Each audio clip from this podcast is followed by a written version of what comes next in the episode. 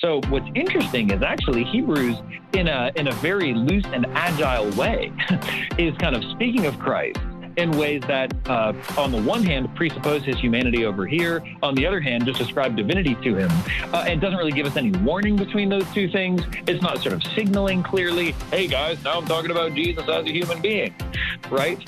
Um, and so there's a sense in which it would, you know, there's a kind of agility in reading that's required of us uh, to ask, is it speaking of Christ in a human or a divine way? Does doctrine really matter?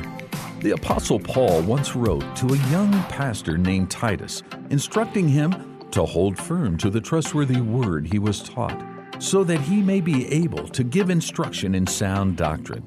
Welcome to Credo Podcast, where doctrine matters and theological ideas have consequences. Here's your host, Dr. Matthew Barrett, Executive Editor of Credo Magazine and Associate Professor of Christian Theology at Midwestern Seminary. Welcome to the Credo Podcast, where doctrine matters and theological ideas have consequences.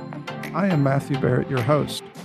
When you read the scriptures, well, how do you read the scriptures? Uh, many times, uh, especially in my conversations with pastors or churchgoers, sometimes even scholars, we tend to approach the scriptures as if we must keep all that theology out in other words, we read the scriptures, especially if it's the Old Testament, as if we're not allowed to look ahead to the New Testament, let alone introduce anything theological that might influence or perhaps bias, bias us, or even give us a certain prejudice that would, well, read into the text, a type of eisegesis.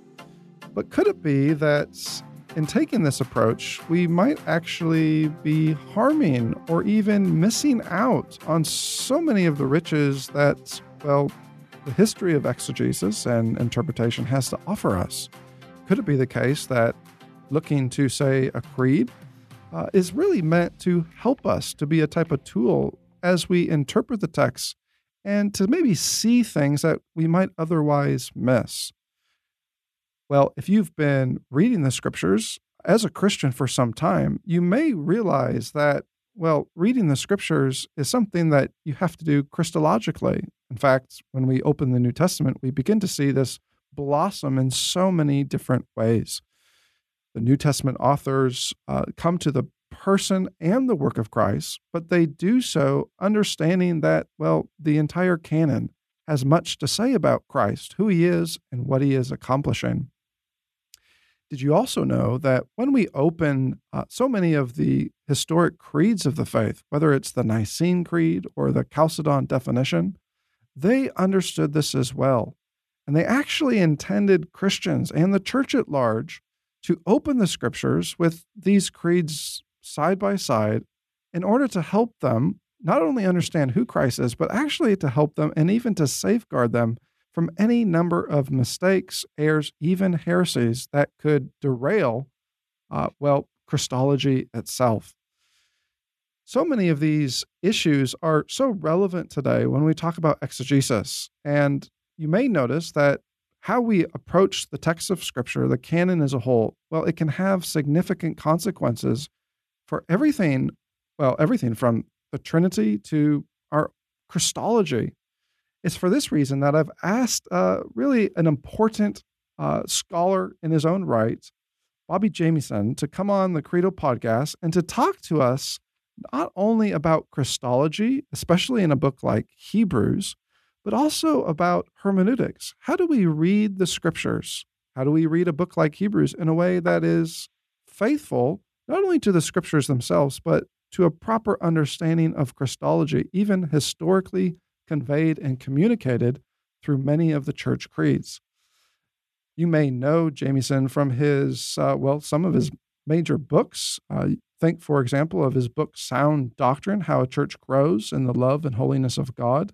He's also written a number of books on baptism, the Lord's Supper, and he's also written more recently a couple of academic books Jesus' Death and Heavenly, or, Heavenly Offering in Hebrews, as well as a new book called The Paradox of Sonship Christology and the Epistle of Hebrews.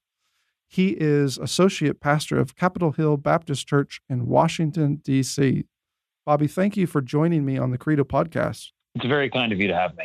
You know, one of the things I've appreciated about your work is uh, you not only uh, are addressing issues as significant as Christology, but you're actually doing so in conversation with the great tradition before us. Uh, so many of the church fathers, for example, as well as some of the medieval theologians. You think of like a Thomas Aquinas, uh, who, who you engage at different points.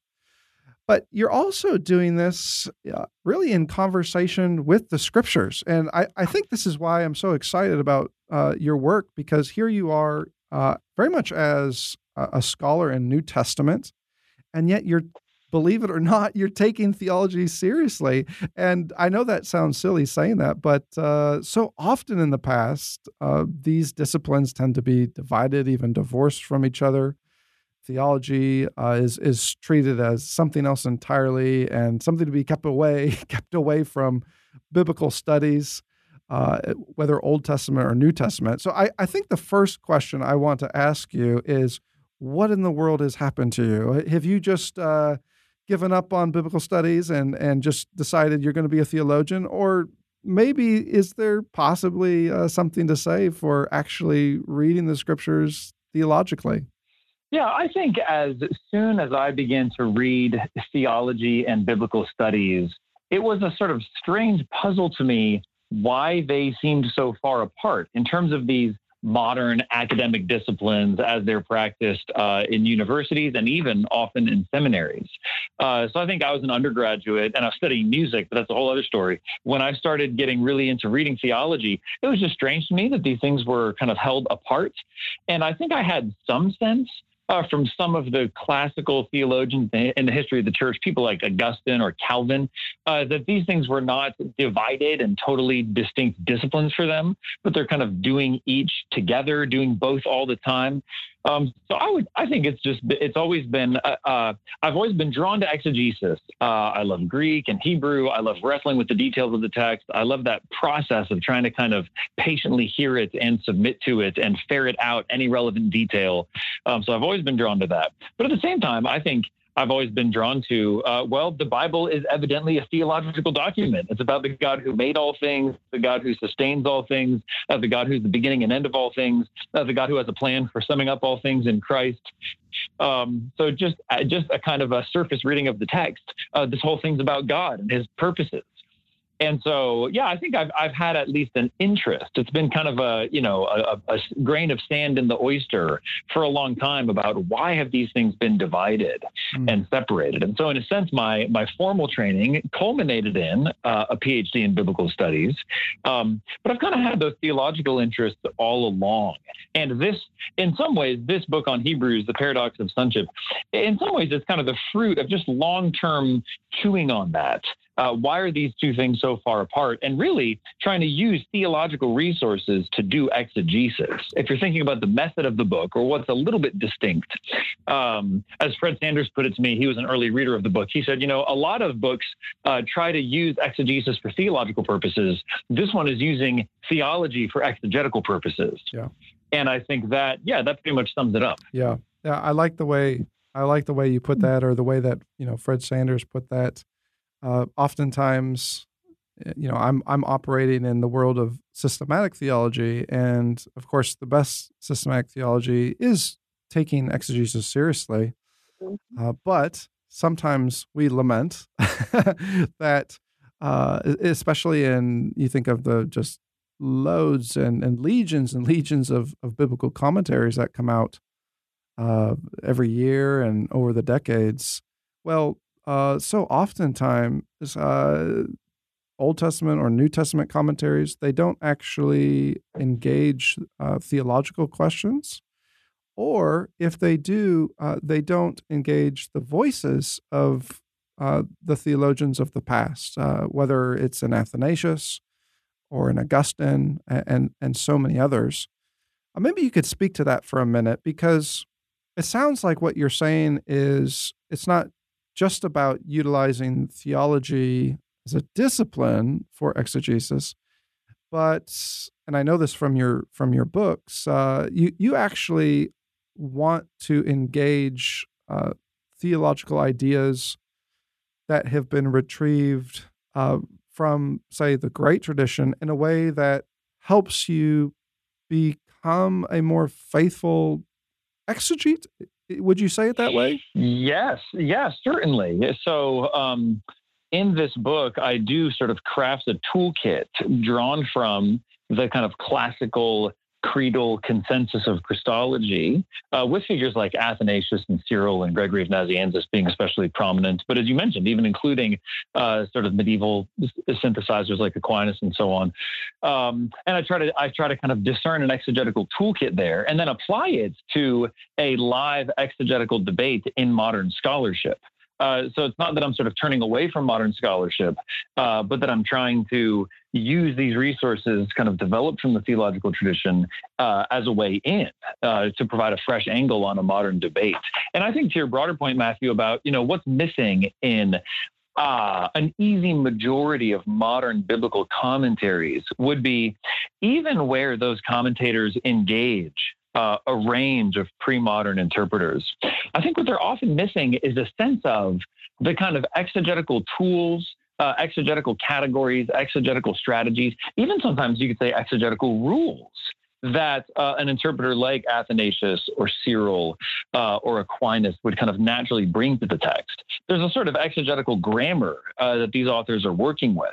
Um, that if you, uh, there, there's certain questions they'll naturally ask that I think oftentimes are, are very good and fair and valid questions to ask of the text. That even if a modern commentator might sort of pick out a citation here or there, I think they're kind of missing uh, some of the exegetical uh, implications that classical Christian doctrine uh, has for exegesis. So you might say they're they're appropriating some of these things a little bit more piecemeal, whereas I'm trying to kind of apprentice myself to the way that some of these people uh, uh, studied scripture, not in an uncritical way, not to say they're right about everything or whatever Athanasius says, I'm going to agree with it, uh, but an apprenticeship like in a craft. Uh, or apprenticeship like in discipleship that you learn from more mature believers. I'm sort of treating uh, an Athanasius, Cyril, Augustine, et cetera, as a, a mature interpreter worth learning from and critically seeing what they model uh, in in how they, and especially I think in the most theological areas of exegesis, where where these are texts speaking directly to the personal work of Christ, or texts bearing witness to the mystery of the Trinity. I think we stand to gain the most from those classical interpreters who really spent uh, so much of their life's work engaging these issues from the scriptures. Mm.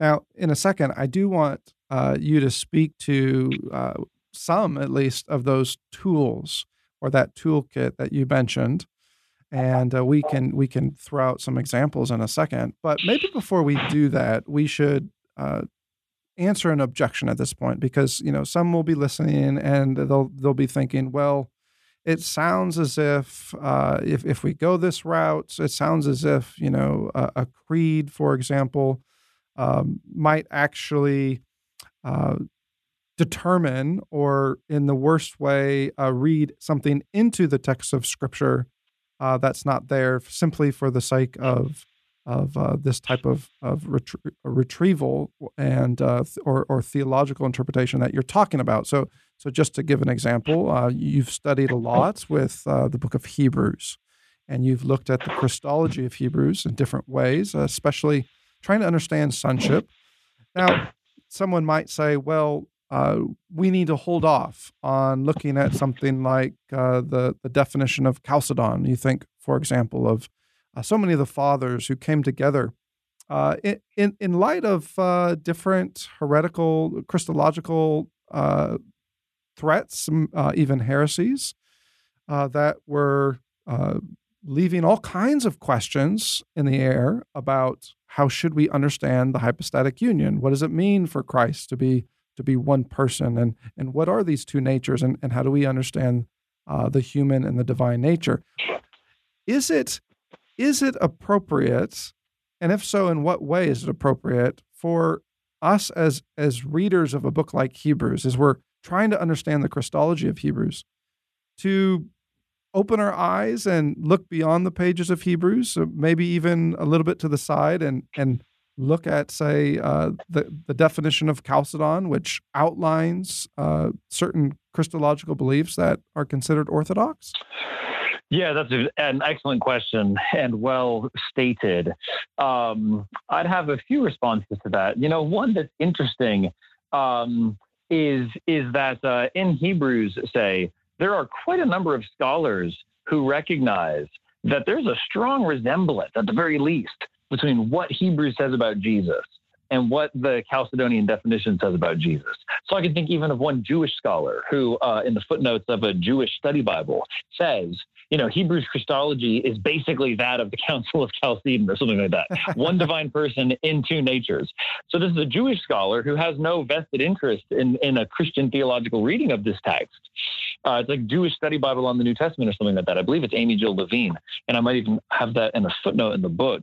Um, but you know, just uh, a, a, relatively speaking disinterested observer who sees that kind of commonality, or someone, or a modern scholar like a Richard Bauckham uh, is very happy, and of course he himself is a Christian theologian, uh, but a modern scholar like Richard Bauckham frequently observes about Hebrews that yeah, uh, a single divine person who exists with a divine and human nature that's a pretty good fit with the text of Hebrews. And it, it's hard to say all that Hebrews says about Jesus kind of language like that. And that's the next point I would make is that uh, the theological distinctions and the kind of uh, terminological refinements and the sort of conceptual clarity you'll find in a creed uh, and something like the Chalcedonian definition. I think one helpful metaphor is to regard that as a grammar of the text of Scripture. You know, if um, Matthew called me to set up this interview. Well, Matthew's the subject, call is the verb, me is the direct object. And it's in the object case because that's how we do it in English to say who's calling whom, right? And you're using terms that are a bit more abstract subject, verb, direct object, uh, and it goes on from there. But you're doing it just to describe what's there in that sentence. Matthew called me. Um, so there's a sense in which it's not adding anything to the text. It's just explaining, it's just analyzing, it's just giving you a conceptual handle on what's there. And so I think that's a category that modern scholarship in the biblical studies world tends not to have. Mm. There's this kind of privileging of historical categories. There is a real firewall against any type of theological analysis. Um, but Hebrews, and this is getting ahead of ourselves a little bit, but Hebrews ascribes divinity to Jesus, ascribes humanity to him treats him as one single acting subject, okay, well, you you've got to say something about how he's divine. You got to say something about how he's human. You got to say something about how he hangs together as a single agent. And I think um, I think even in the intention of the framers, this is to veer into historical theology a little bit. Even in the intention of the framers uh, of the definition of Chalcedon, what they were trying to do was not solve mysteries or give any kind of exhaustive explanation of how divinity and hu- humanity unite in Christ. They confess that's ineffable. They confess that's a mystery beyond our comprehension. Uh, in a sense, what they're doing is putting up mental and verbal guardrails so that we can continue to coherently profess and confess that mystery. And so I think sometimes there's a bit of a misunderstanding of what these classical creeds and confessions are doing. They're not getting rid of mysteries uh, they're putting up boundaries so that we can continue to confess them precisely as mysteries.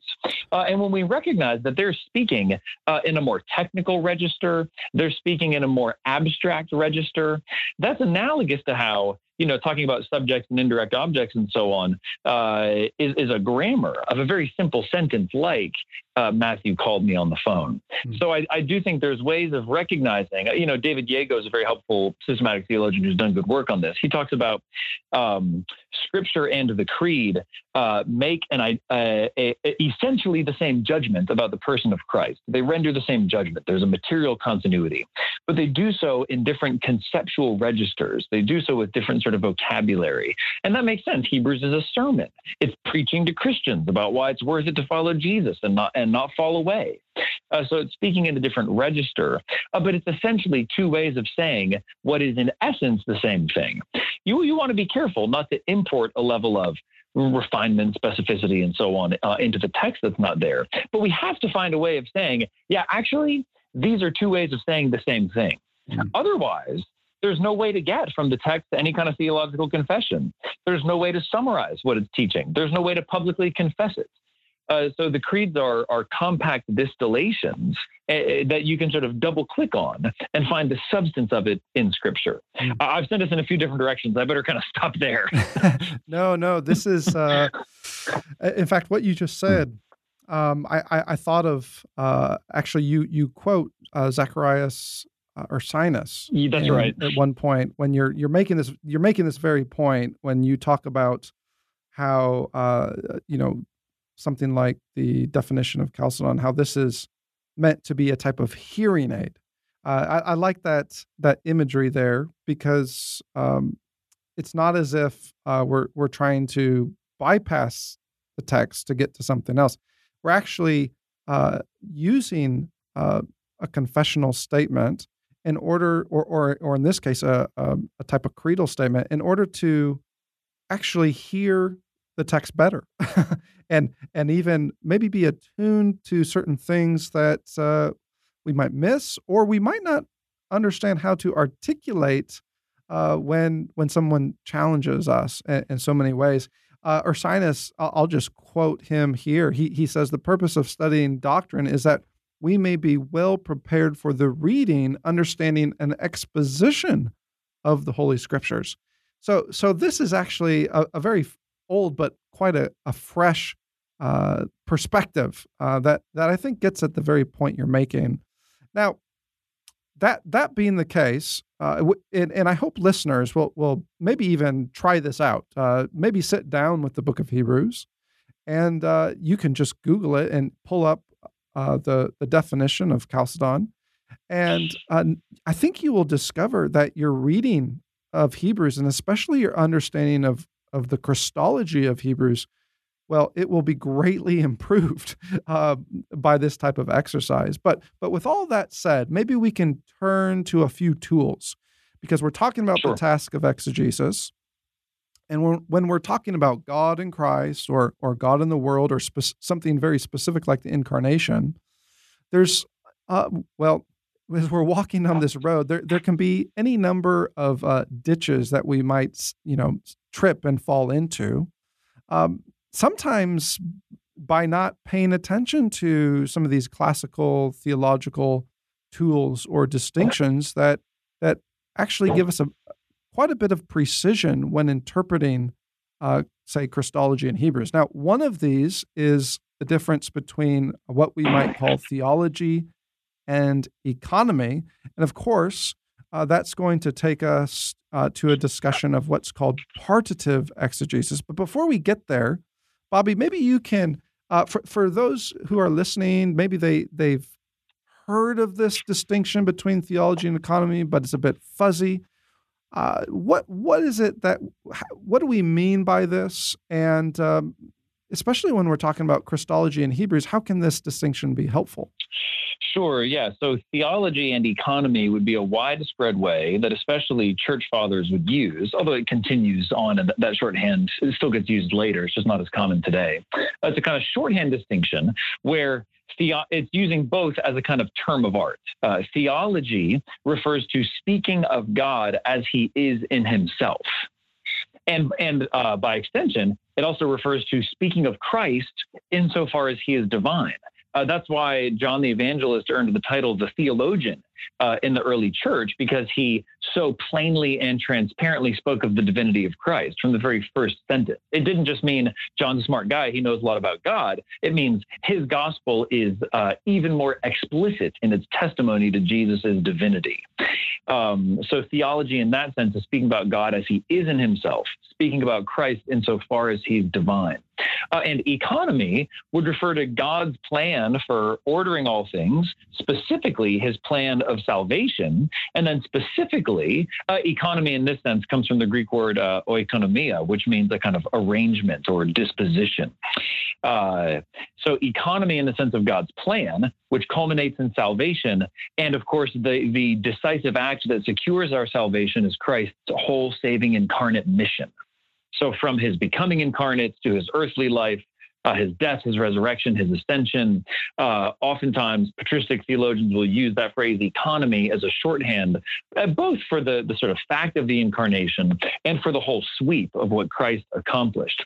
And the reason this is an exegetical tool, you could say, that you can actually use to read scripture, or you could even view it as an exegetical lens uh, that helps you to discern what's really there and you know can correct your vision correct uh, a misunderstanding you might bring to the text or that that could naturally arise the reason that theology economy distinction is so helpful is is uh, as as one scholar has put it uh, to employ it in partitive exegesis meaning uh, scripture speaks of christ he's one person, one agent, one acting subject, but it speaks of him in a twofold manner. Uh, some things are said of him as divine, and other things are said of him as human. Uh, so we need to recognize that Scripture speaks of the one Christ in two different registers, two different manners.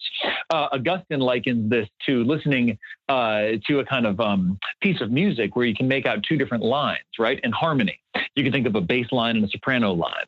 Um, so you're listening for two different uh, registers of speech about Christ that are hard, that that don't contradict each other.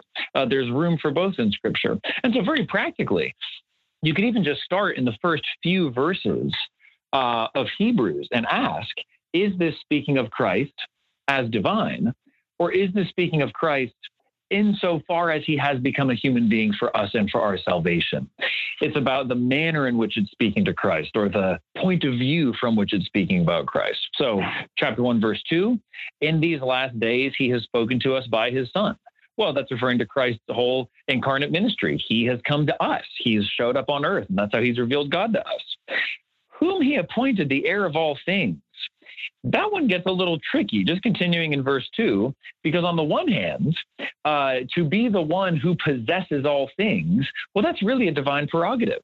Only God is the Lord, the possessor, the owner of all. But interestingly, uh, he's appointed the heir of all things, meaning uh, it comes to him as an inheritance.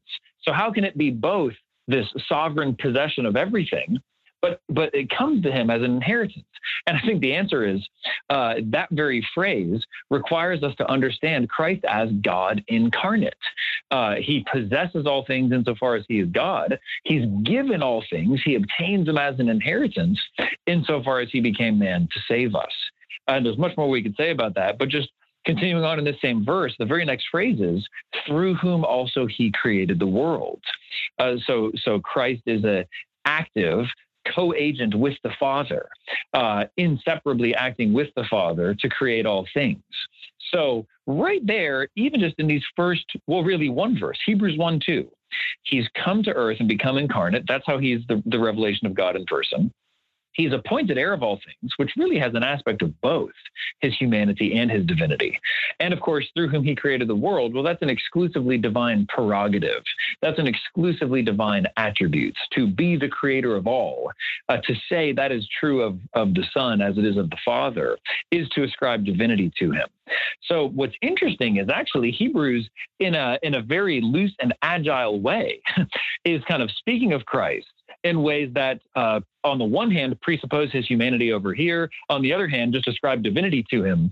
Uh, and doesn't really give us any warning between those two things. It's not sort of signaling clearly, hey guys, now I'm talking about Jesus as a human being, right? Um, and so there's a sense in which it would, you know, there's a kind of agility in reading that's required of us uh, to ask is it speaking of Christ in a human or a divine way? And even just having those two categories as, as a, a matter of pre understanding. As a Christian, I confess that Jesus is Christ incarnate, the Lord and Savior. Uh, he's God incarnate, excuse me. And um, bringing that knowledge with me to the text, uh, actually, I've got these kind of two buckets into which these attributions, these ascriptions of who Christ is, uh, they, they, it fits naturally. Some things said of him purely as insofar as he is God, like in the very next phrase, he's the radiance of the glory of God and the exact imprint of his nature, and he upholds the universe by the word of his power. That's an attribution of divinity. Um, but then we keep going. After making purification for sins, he sat down at the right hand of the majesty on high. Uh, how did he make purification for sins? Well, it was the whole scope of his saving incarnate work, culminating in his death, resurrection, mm-hmm. and ascension to heaven, all of which he performed as a human being. So right. that, you know, the Hebrews drops us into some very theological territory. Right. And that theology economy distinction or partitive exegesis, it basically gives you two buckets into which to sort these statements. And I think those two buckets are not uh, any artificial imposition on the text. I don't think it's just pulling a rabbit out of a hat to say, oh, look, you know, we can magically discover our theology in the text. Isn't that convenient? No, I think what it's actually doing is it's, it's finding a way to understand and organize and have room for the fullness of what Hebrews is saying about Jesus. Otherwise, there'd be a temptation to treat those things as contradictory, to treat those things as being in competition with each other. I mean, in a sense, the whole heart of the Arian debate in the fourth century boils down to exegesis. And John Behr does a very nice job of this in the first volume of the Nicene Faith. Uh, it boils, it's even at the very beginning of that book, it, the whole thing boils down to exegesis in that Arians insisted on a kind of univocal ascription mm. of everything scripture says about Christ. It must just somehow be speaking about his intrinsic nature. Right. Whereas what's common to all pro Nicene theology is this recognition, this awareness uh, that Scripture is speaking about Christ in a twofold way. And we have to sort of give room to let each of those statements breathe. We have to give them their own space. We don't sort of shave off one to make it fit with the other. And that's where Athanasius, for instance, uh, he gives a sort of programmatic statement of this exegetical rule. And he basically says, yeah, throughout the whole Scripture, you can find a twofold account of Christ. Uh, that some things are said of him as God uh, and some as a human being. Actually, if I can just quickly find that statement in the book, it's a nice way. Yeah, here we go. Here's Athanasius from his uh, orations against Arians. The scope and character of the scripture, as we have often said, is this that there is in it a double account concerning the Savior, that he was ever God and is the Son, being the Word and radiance and wisdom of the Father, and that afterwards, taking flesh from the Virgin, Mary the God bearer, he became man. Uh, so, in a sense, Athanasius is just laying out the incarnation as an exegetical principle or rule. And I think that bears great fruit uh, even in those first few verses of Hebrews. So well said. And uh, I mean, we really can't uh, add to that in terms of um, I mean, when we talk about partitive exegesis, we can't add to it in terms of, of thinking, well, uh, these categories must be mistaken. We must look for, for some type of additional other category because, like you just mentioned, or you know, as Athanasius just said, uh, actually these categories are are helping us uh, tools, so to speak. They're actually helping us carefully do justice to the text. I think that that was so missed in the fourth century because on the one hand, so many of these Arians are claiming that uh, they're they're actually just being faithful to the text, but but in reality, uh, they are ignoring some of these key principles of partitive exegesis, as as you just pointed out. I mean, we could go even a little bit further, and you do this as well to talk about twofold predication. I love what uh, you quote Thomas Aquinas at one point, who says, "For attributes of the divine nature are predicated of Christ in virtue of his divine nature, while attributes of the human nature are predicated of him in virtue of his human nature. And uh, you know, on the one hand, uh, Thomas, you know, he's he's speaking here at ten thousand feet about the hypostatic right. union, but uh, if we break that down, actually, uh, as you just mentioned, with even the opening of a book like Hebrews, well, that twofold predication does justice to, uh, well, both the divinity and the humanity of Christ that we see at the very beginning of the book, if we lose, if we just dispense with it, goodness, we we actually uh, have not only dispensed with crucial aspects of our Christology, but but we've done so with some poor, even sloppy exegesis. Yeah, and you know, I think one um, one very, I don't know if the review's been published, but there was a very thoughtful, very sympathetic reviewer of my book uh, who's an evangelical New Testament scholar, um, and you know he was sort of asking about what what exact role do these tools or exegetical strategies play? Like, are you saying we can't see this truth without them, but if we can just see the truth in the text, do we really need them? And I think that was a you know that's a thoughtful question, a thoughtful critique. I think my just to sort of try to advance the conversation by you know think about the use of these tools. I think my basic response to him would be I think there's a positive feedback loop of growth and understanding whereby uh, you know, if there's a right pre understanding of the substance of what the text teaches, that will help us rightly see the details uh, of the text. And as we engage with the text and further refine our theological understanding, it's like a process of, of gaining ever more accurate lenses in your glasses. Uh, that these tools help us, you know, evidently, objectively, there's a lot of debate and argument in modern New Testament scholarship about all this stuff in Hebrews, uh, which really does pivot around an understanding of is Jesus truly God and truly man? There's plenty of debate in modern scholarship about that. So I think there are, and because there's a kind of principled refusal to use these types of tools, I would see that as a kind of needless handicap. You know, we're, we're leaving stuff aside that really would help us. Uh, and so, in a sense, I'm trying to say, I suspect that if uh, if an evangelical with a more kind of biblicist bent, you know, says, "Well, yes, I, I, get what you're saying. I agree with the theology, but are you? Do we really need to bring the theology into exegesis?" I think I'd say to them something like, "Well, I think you might be mis, uh, you might be underestimating mm. how much your theology is actually helping your exegesis. Yes. Because when you take it away, or when there's a principled refusal to use theological categories, uh, a lot of uh, debate or misunderstanding or you know giving an inadequate account of certain parts of the text i think does really ensue. Does that make sense? Yes and and maybe we can uh i mean when we're thinking about exegesis maybe maybe it's even helpful at this point to to avoid some of that that biblicist uh mistake to to point out that well not only are are we not realizing how much theology is informing our exegesis of the text, as much as we might try to deny it? Uh, but we also may misunderstand that, well, theology actually should be informing our exegesis of the text. I, I think this is one of the, the main divides uh, between how we see the scriptures read uh, in the modern period and how we see the scriptures read uh, by by the great tradition in the pre-modern period is they they don't have this same allergy to to understanding okay theology uh, is actually supposed to help me so that I I interpret the text in a way that's that's actually accurate and faithful. Instead we've divided those apart and ironically enough we've done it we've done it in the name of the bible. Now now that said yeah. uh, did you um, want to add to that Oh, just just briefly, I, I was just going to say where I uh, affirm the instinct and want to make common cause with someone who do who has a slightly more biblicist reflex is to say, I am ultimately interested in what the text says, yes. understanding it, explaining it, proclaiming it, living it out. That's my goal in all of it. And I think what helps us get there is a positive feedback loop where exegesis gives rise to theology, and theology in turn helps exegesis, kind of from text to theology back to text. Mm. And I'm interested in justifying this at the bar of exegesis. Are these the right tools for the job? The proof of the tools is do they get the job done? Uh, the proof of the pudding is in the eating, and the proof of the theology is in the reading. Mm. Um, so the, the true test of the theology is does it help us read the Bible better? And in that sense, you're still submitting that theology to a test. It's corrigible. We're still talking about sola scriptura. We're still talking about, in a way, it's just saying the analogy of faith that Scripture interprets Scripture.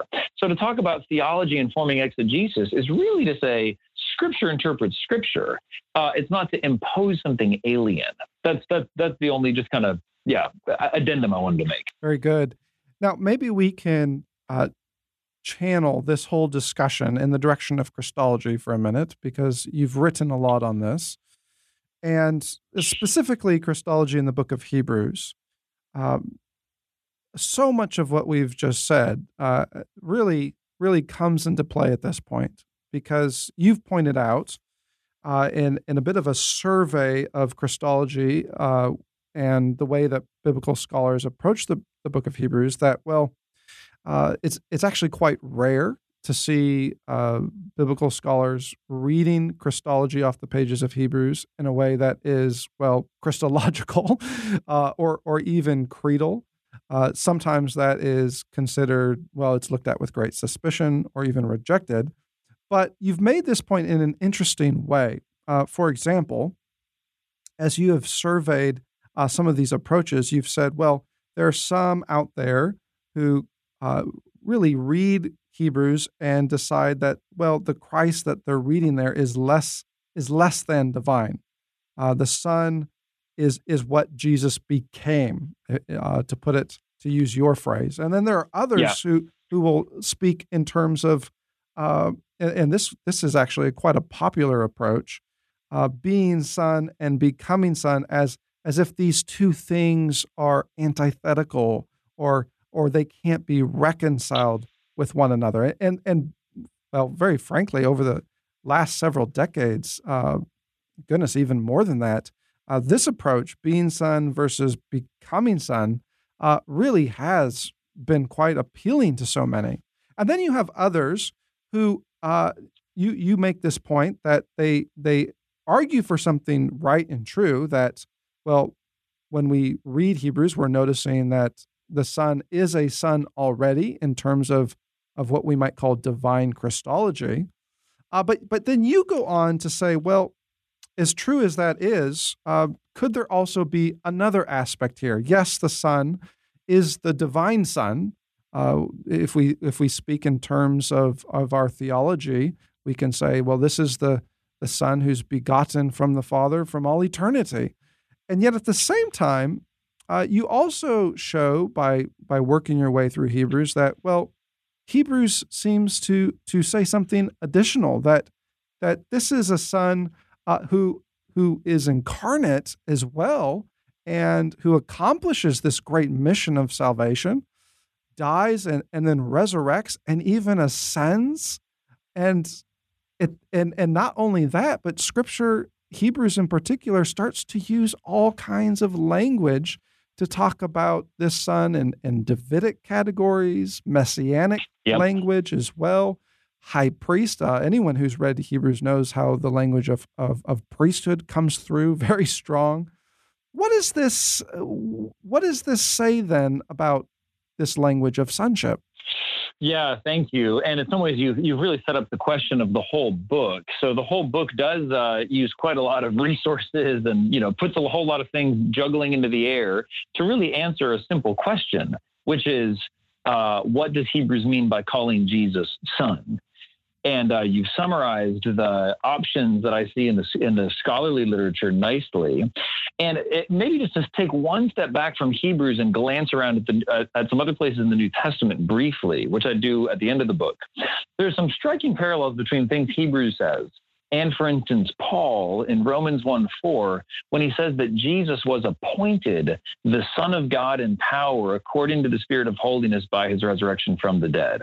Uh, or Peter, toward the end of his speech at Pentecost in Acts 2 36, where he says, This Jesus whom you crucified, God has made him both Lord and Christ. And in both of those passages, as well as the ones we've alluded to in Hebrews, um, and which we'll discuss in a minute, uh, there's something happening to Jesus. There's something that he's becoming. There's some new thing that is somehow added to him after his death, resurrection, uh, and upon his ascension, his his sitting down at on God's own throne in heaven. And one way that some more critical, skeptical scholars will take those statements is to say, well, look here, you know, in the earliest Christology of the New Testament, uh, it was adoptionist, meaning Jesus was a more human figure and somehow he ascended uh, to this level of divinity. And so that that gets you really that first option of Jesus being less than divine. There are some people who read Hebrews that way. Um, but the but the main problem with that is what we've already seen in Hebrews one and several other places in the letter that there are these full blown ascriptions of divinity uh, to be the one through whom God created the universe, or to be the one who upholds all things by the word of his power, that is not compatible with mere humanity. Uh, that can't be, you know, Jesus couldn't have started off as just a man and somehow graduated into that. There is no PhD that will give you that. Uh, there is no political office you could enter into where now now you start to uphold all things by the word of your power, but you weren't doing that before. So you there's a problem with saying son is only something Jesus became. But at the same time, there is an element of truth. There's a there's an exegetical pressure that the scholars who see that are feeling because Hebrews does really talk as if something new is happening when Jesus is ascending into heaven. And, and so for instance, just to pick up where we left off in chapter 1, after making purification for sins, he sat down at the right hand of the majesty on high, having become as much superior to angels as the name he has inherited is more excellent than theirs. And now, good Bible believing folks who, who naturally confess Christ's divinity, they might have a bit of a problem with that. Become. How did he become superior to angels? Wasn't he always superior to angels? What's going on there? And in a sense, that that's a, that would be a little bit of my quibble with the more uh, you know scholars who would uphold an orthodox Christology, but then they wind up saying, well, this is kind of the manifestation of something that was always the case. This is the revelation of something that was already there. And I think the basic answer, I think that basically there's a twofold answer. How can Christ have become superior to the angels? Well, because as chapter two tells us, he was made lower than them for a little while. So that's chapter 2, verse 9. Uh, in his incarnation, he was made lower than the angels for a little while. And then he was, chapter 2, verse 9, crowned with glory and honor because of the suffering of death, so that by the grace of God he might taste death for everyone.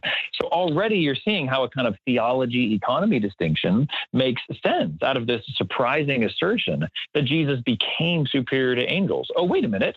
Now I see how that works. If, if you're sort of drawing a graph on a board with a big down arrow, uh, well, now there's that the, down arrow is the incarnation. I don't know if you do this, Matthew, when you teach Christology, but when I would lecture in this stuff, I'm often, you know, filling up a whiteboard with sort of U-shaped drawings, right? You, you can't take that too literally, yes. but there's there's humil- humiliation and exaltation. Um, there's a down arrow, which is the incarnation, and there's an up arrow, which is his exaltation uh, after his death and resurrection. And so I think uh, what what we need is an incarnational narrative Christology that starts from his divinity, recognizes the fact of the incarnation, and then the other sort of category that comes into this, like you mentioned, is a messianic one, meaning there's a promise to David that one of his sons is going to be God's son. And as that is given in 2 Samuel 7, and as it's developed in passages like Psalm 2 and Psalm 72 and Psalm 100 and lots of other places in the Old Testament, uh, there is a sonship that's really a kind of term of art for messianic office for being enthroned as God's appointed ruler. And what Hebrews is saying, the reason Hebrews focuses so much on Psalm 110, verse 1, sit at my right hand until I make your enemies a footstool for your feet, is because Hebrews is zeroing in on the moment when that began to take effect in full. Uh, it's like the difference between a president being elected and then inaugurated, actually sworn into office there's a sense in which Jesus is designated as Messiah. You can identify him as the Messiah. He really is the one who's going to fulfill all these promises uh, during his earthly career. But then if you ask, well, when does he actually get a throne? When does he start to reign? When do all these promises really come into effect? Hebrews would answer with Psalm 110, verse 1. And by the way, with all the apostles' speeches and acts, uh, Hebrews would answer, those all started when he sat down on the divine throne in heaven. And so Hebrews sort of starts at the very end of the story, so to speak, from the climax of Jesus' work, his, his sitting down, being enthroned in power and glory. And it kind of asks us to reason backwards to uh, from his incarnation, the fact of it, uh, his divine preexistence, and so on. So w- what Hebrews calls for is a kind of reading with the whole sweep of Jesus' saving economy, reading that whole arc uh, as one unified motion that he underwent to save us. We've been talking to Bobby Jamieson, who is associate pastor of Capitol Hill Baptist Church in Washington, D.C. He's uh, the author of, of many different books like Sound Doctrine, but he also has written uh, a book that we've been talking about, The Paradox of Sonship Christology in the Epistle to the Hebrews. It's in the Studies in Christian Doctrine and Scripture series. Uh, Bobby, uh, it's this this book that you've written, and, and really so much of your your other work on Hebrews. Uh, I, I, just want to say to our listeners, uh, it's not when you come to a book like this, it's not just that you're going to be uh, learning uh, well about so much about what you just said about uh, what does it mean for this son who is divine, but what, what does it mean then for him to be Messiah? And, and what does it mean when he not only resurrects, but, but then ascends? Not only are you going to be learning so much about this, but you're also going to be learning about how to read the scriptures uh, in a way, uh, well, in a way that is quite theological. And Bobby is is really an example of that. Uh, as we said at the beginning of this podcast, uh, it, oftentimes we are uh, looking to exegesis to inform our theology, but Bobby uh, is an example of someone who is also trying to say, well, how can how can our theology, even our Christology, uh, our Orthodox Christology, inform and help us better understand the exegesis uh, that we're so serious about? Bobby, thank you so much for coming on the Credo podcast and joining me. Thank you, Matthew. I really appreciate it. Now you can fill up on theology each day by visiting credomag.com. There you will find the latest issues of Credo Magazine with articles on key doctrines of the faith and regular video interviews with Dr. Matthew Barrett, where he answers some of the toughest theological questions of our day. Be sure to subscribe to Credo Podcast to join the conversation, a conversation where doctrine matters.